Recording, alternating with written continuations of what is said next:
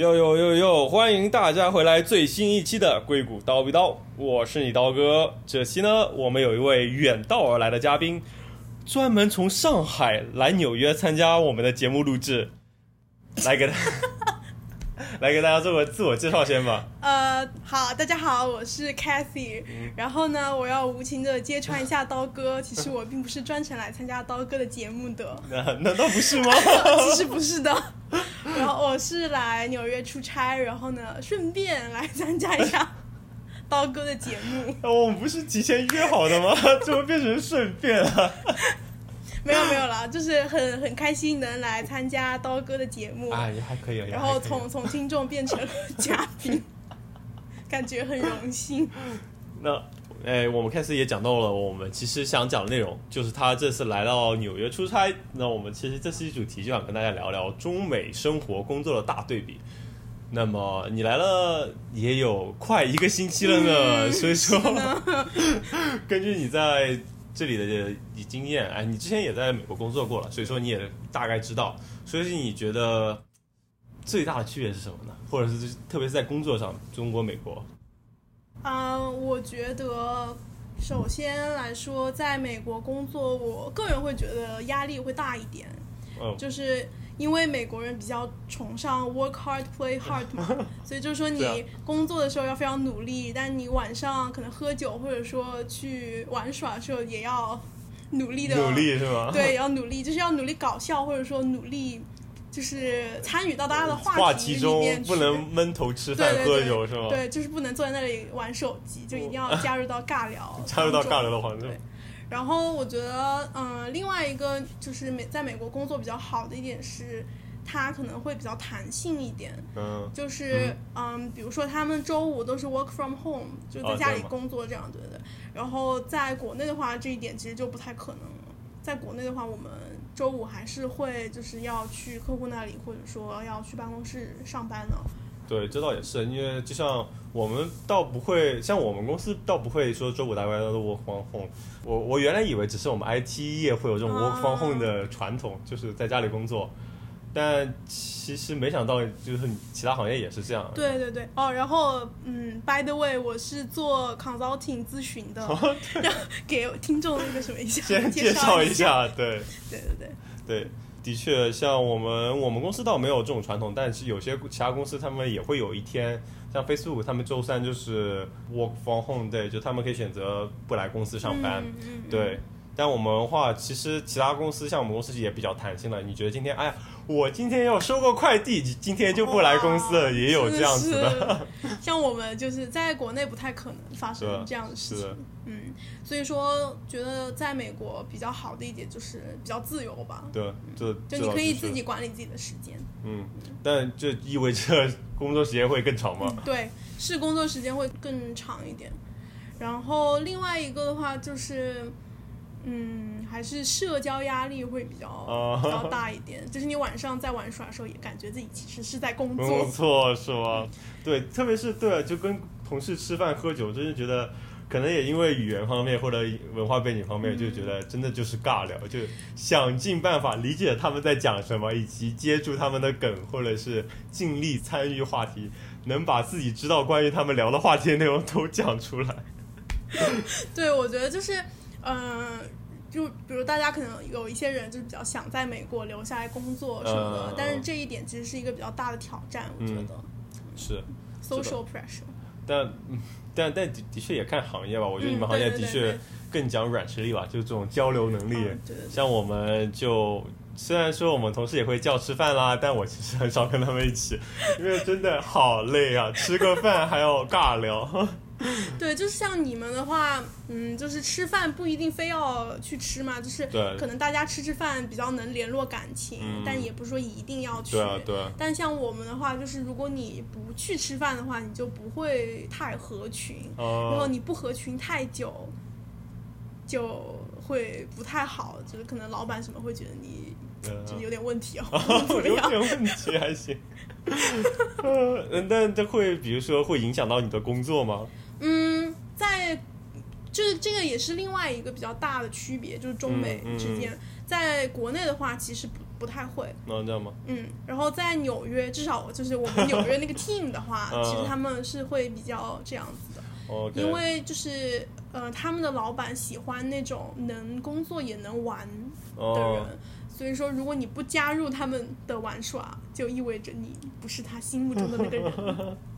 好吧，那感觉听起来好像跟国中国的比起来，这边也也不说讲人情吧，就感觉也有这种社交压力。可能国内社交压力是讲人情的那种社交压力，对对对，这边是展现你尬聊魅力，就社交压力吧，现在是。对对对。然后还有一个就是说，这一次我们也跟美国同事在聊，就是说他们觉得什么时候才能真正信任一个人，就是在嗯。这个人喝醉的时候，因为只有他们相信，只有人在喝醉的时候才会暴露出真心。哦，酒后吐真言对，酒后吐真言，然后就是就像我们说这个人酒品怎么样，其啊。实就是还蛮重要的嘛。哎，然后他们就觉得说美国人就是靠喝醉之后发生的事情来，就是 把彼此联系在一起，万万一喝醉之后发生一些不 不太好的事情，那不就玩完了？吗？或者是呃就也说，万一喝醉了就吐的一地都是，这也很尴尬呀。但可能只是不太会喝酒，对，所以说就是这个也是另外一种压力嘛，其实、就是你一定要去。就是喝喝喝酒啊，嗯然后你要稍微有点不太清醒啊，是吧？这种才会进入一个大家开始 欢迎的状态。对对对对对 就让我想起之前学过的一个词组，在这边叫 peer pressure，啊，对对对对对，大家会讲 peer pressure 嘛，就是同龄人压力，但嗯 peer pressure 就是他喝了那么多，你好意思不喝吗？对对对，确实就是这这这样子的。对像我们美国同事，每个人都很能喝。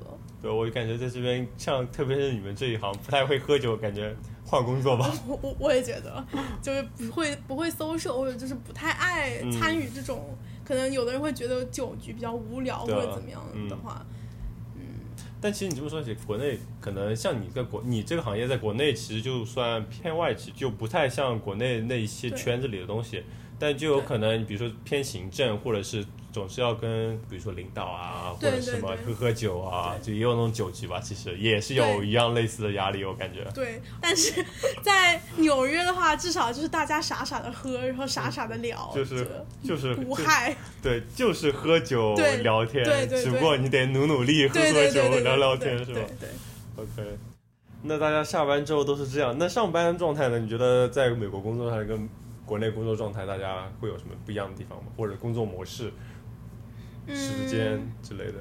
我觉得，呃，这个首先就是也跟你做什么项目有关系，嗯。因为特别是像我们是项目制的嘛，对，然后跟谁是这个项目的 leader 也很有关系，嗯就看他的领导风格是什么样的。嗯，然后，但我觉得总体来说，美国人就还是会比较嗯 open minded 一点，嗯就他们。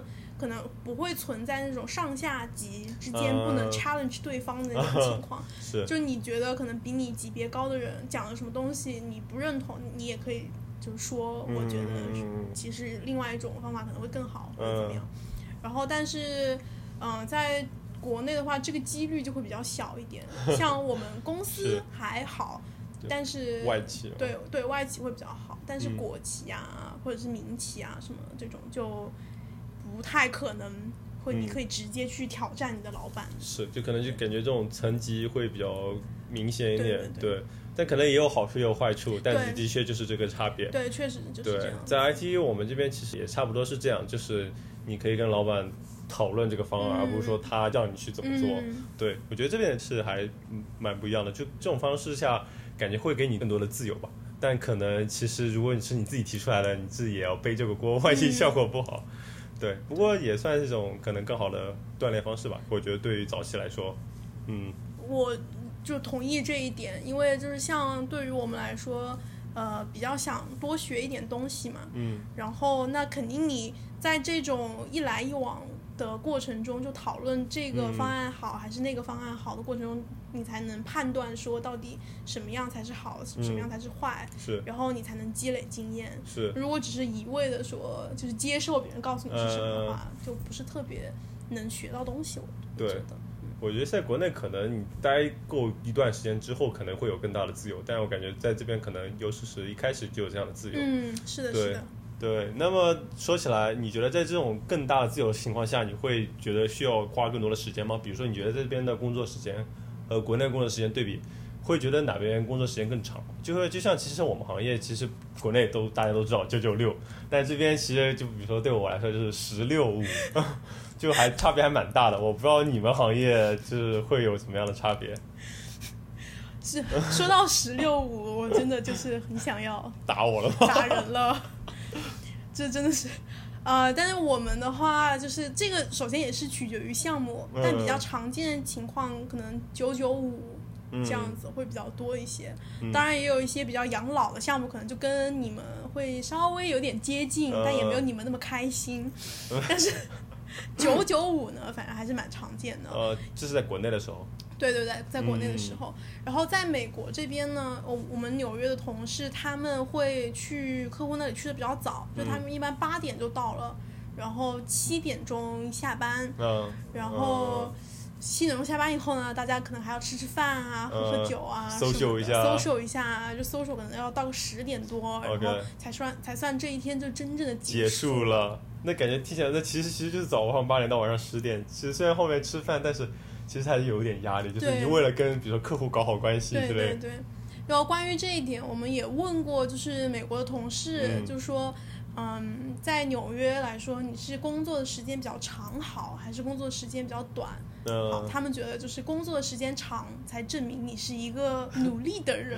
我的天，虽然这个这个东西不像国内就是明明面上说了什么九九六这样，嗯但其实这个社会压力还是存在的。对，其实相似。像国内，其实大家加班也就是为了证明自己，为了不被刷下去，对吧？就因为其实特别像我们职业早期，你的可替代性是比较强的，嗯你只能说多花点时间，多干点活来向老板表一下忠心，并且也可能增加一下项目的进度，想嗯早点东西把它做出来。嗯，对，的确也是。那他们不过他们也不用周六上班吧？周六周六，对嗯那倒不用。对，这点倒还 OK，至少还有周末。周末对啊，这样对啊。就说到周末，我觉得生活，你觉得就中美相比，你感觉或者上海、纽约相比，你感觉？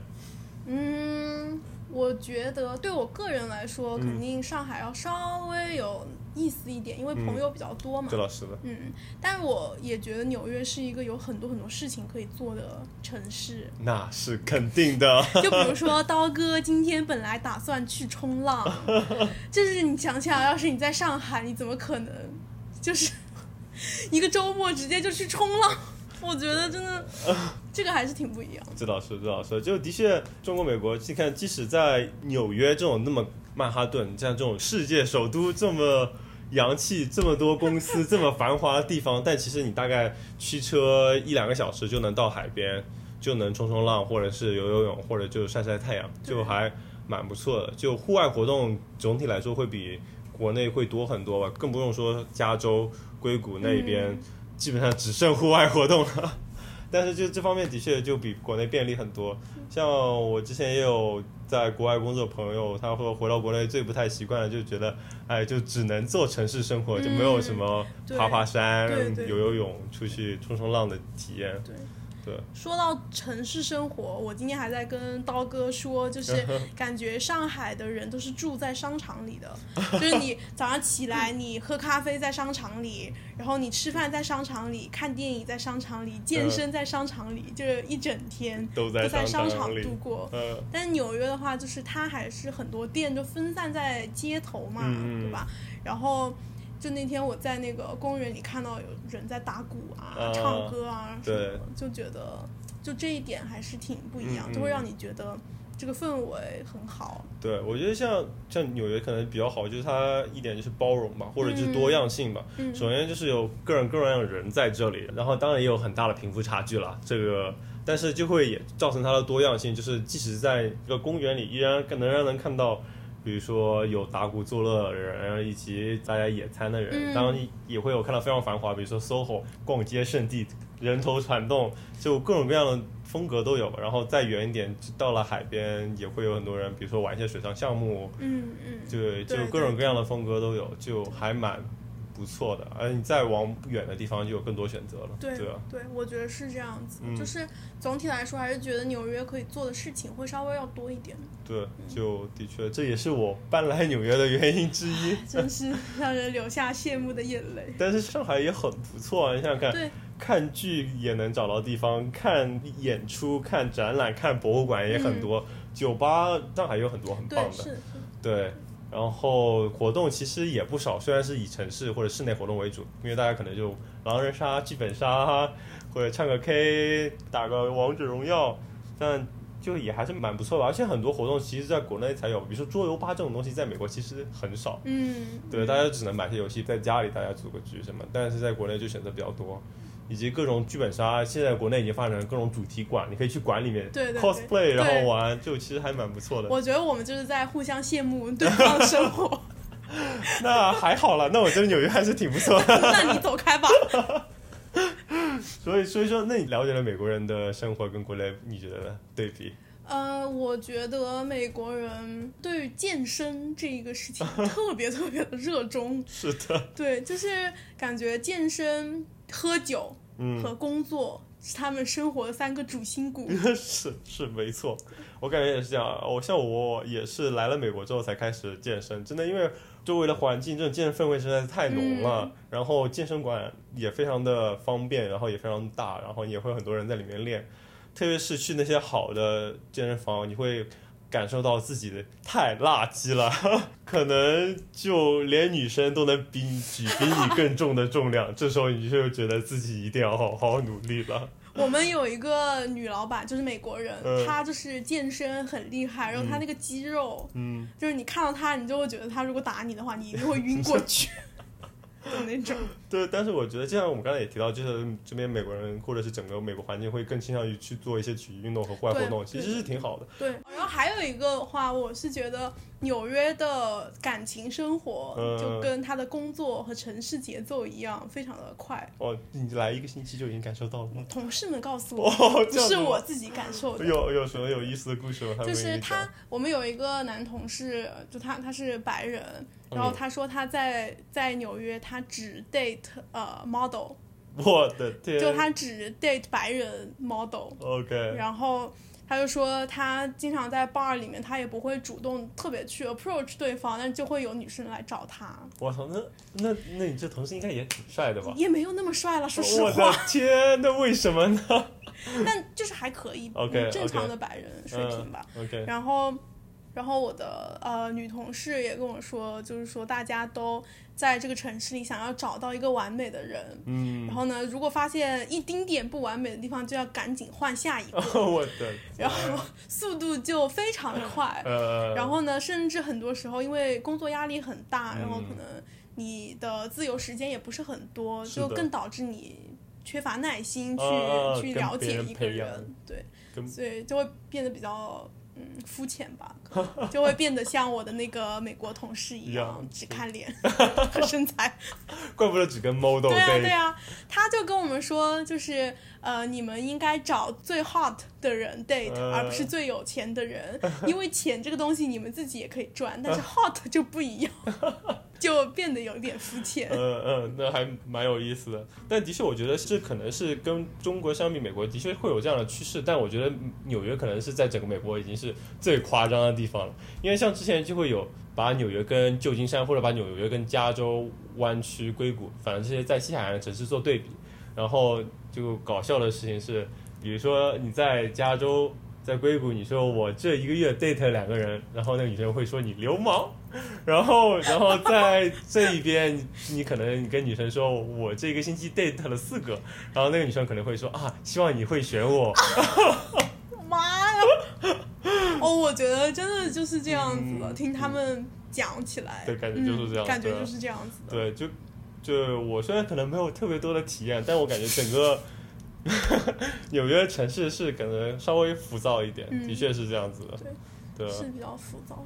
而且的确，因为我感觉出来之后，感觉的确中国和美国谈恋爱的模式会不太一样。在美国，就是说能不能成为男女朋友是一个非常严肃的事情，大家会可能会先做很多的交流和尝试，之后就先会先 date 很长一段时间之后。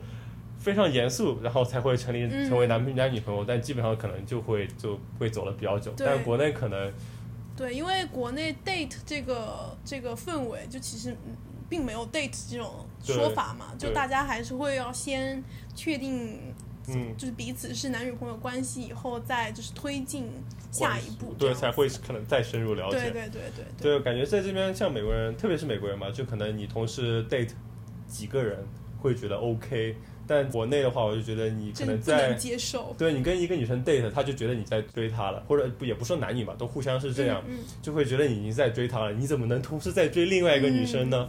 就感觉就完全是，就是这可能是也两码事。对，就感觉这也是差别之一吧。然后还有我们今天聊到的那个，就是在国内的婚恋压力随着年龄而增加，是，是一个很大的趋势。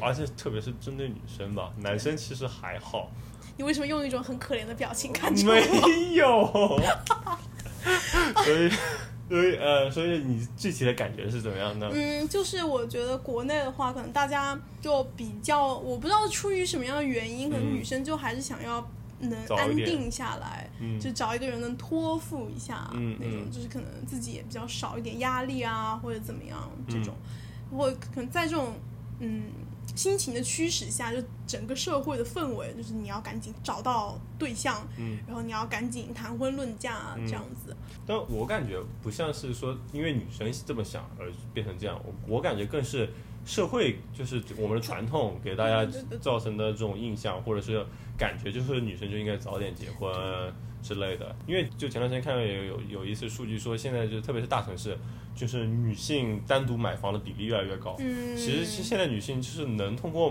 比如说买房或者其他来找到安全感，嗯就是说嗯自己比如经济独立了，其实也不一定需要早点结婚，嗯但是仍然在国内会有因为这种环境压力吧，我就觉对，得，是的，确实是。对，就因为包括比如说大家可能朋友之间谈论的都是最近嗯对象找的怎么样啊，我这种这种话题，就还是会比较有有 OK pressure。就算你不想要去谈论这种话题，但是总会有人要问你，对吧？呃，就总你有人提醒你，对你就会被动接受这种这呃，种压力。观念，对，我觉得还有一个很有意思的一点是，我们在跟美国的一个女同事聊天嗯。就在讲这个婚姻这个这个话题。嗯然后呢，她就觉得说，其实现在像我们这个年纪，可能二十多岁的时候，是一个很好的你探索自己的时间。嗯就是说，你可能不一定非要去呃进入到一段关系里面，或者怎么样，就你可能会花更更多的时间在自己身上。然后呢，可能到你三十三、三十五岁的时候，是一个比较好的时间，安定下来。嗯，所以我觉得，就是中美人民在这一点上的，就是思维差距思维差距还是很巨大的。对对对，这倒是的。对，的确，像因为也也这也涉及到文化不同啊，我感觉美国的确是更偏个人主义吧，像可能国内还是有种集体主义，或者是这种大家家庭观念可能会更重一点，所以说这边大家普遍也会去想更多自己，所以说也不会有那么多压力，说嗯要早点结婚。没错，的确，而且不过其实美国这边有也很蛮多年年轻人其实结婚也蛮早的吧，但这个可能只是他们选择，对对对，就还蛮不一样的。我觉得他们那种情况是遇到了对的人，那早点结 婚也 OK 嘛，就是结就结了呗，但是不会说是为了结婚而去随随便便这种是，嗯结婚。不过毕竟在美国早点结婚，你还 是有享受蛮多优惠的，比如说 结婚是 税税会少之类的。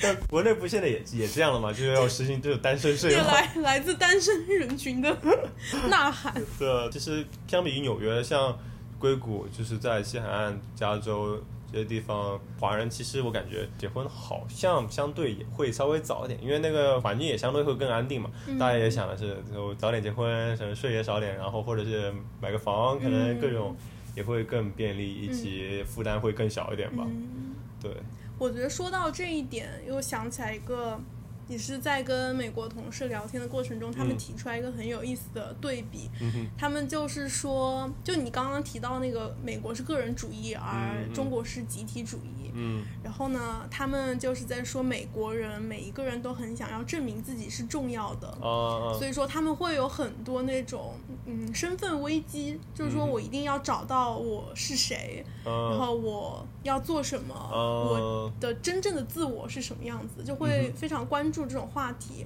然而就是嗯，普遍来说，中国人就不会这么在意这件事情嘛。是。然后就是这一点的话，也是因为就是美国人可能会觉得要想办法证明我是重要的，而中国人就是可能更擅长跟彼此合作，就是扮演一个大的群体里面的一部分。对这样这倒是，我们的话题现在变得好好哲好哲学，感觉上升了一个层次呢。太太哲学了。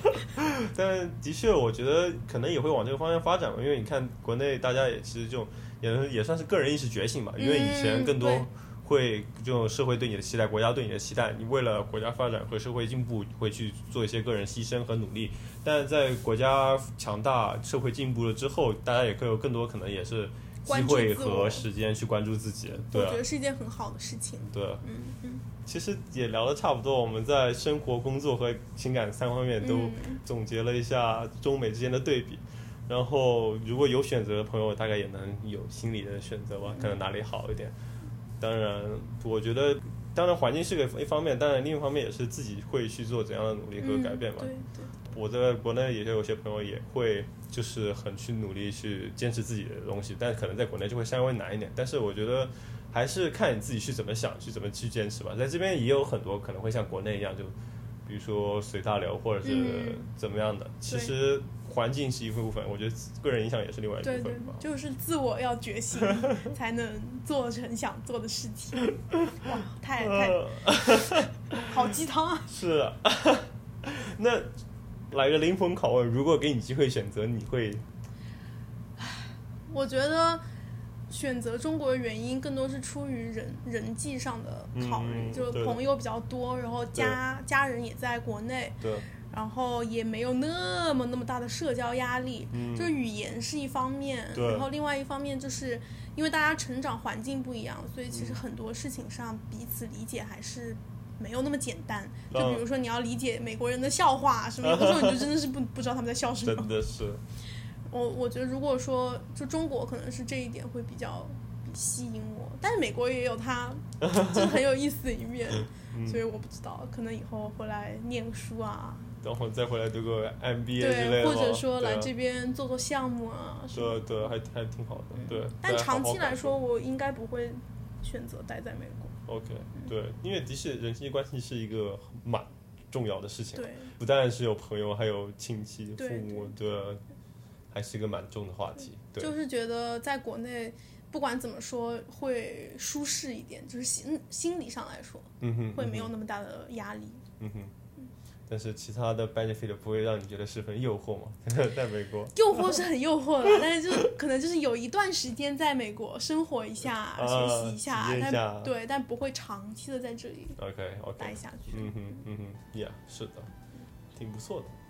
我觉得跟大家介绍挺多了，我们这期就聊到这里吧。嗯嗯，欢迎大家再次收听我们之后的节目，来跟大家说拜拜吧，好，大家拜拜。拜拜。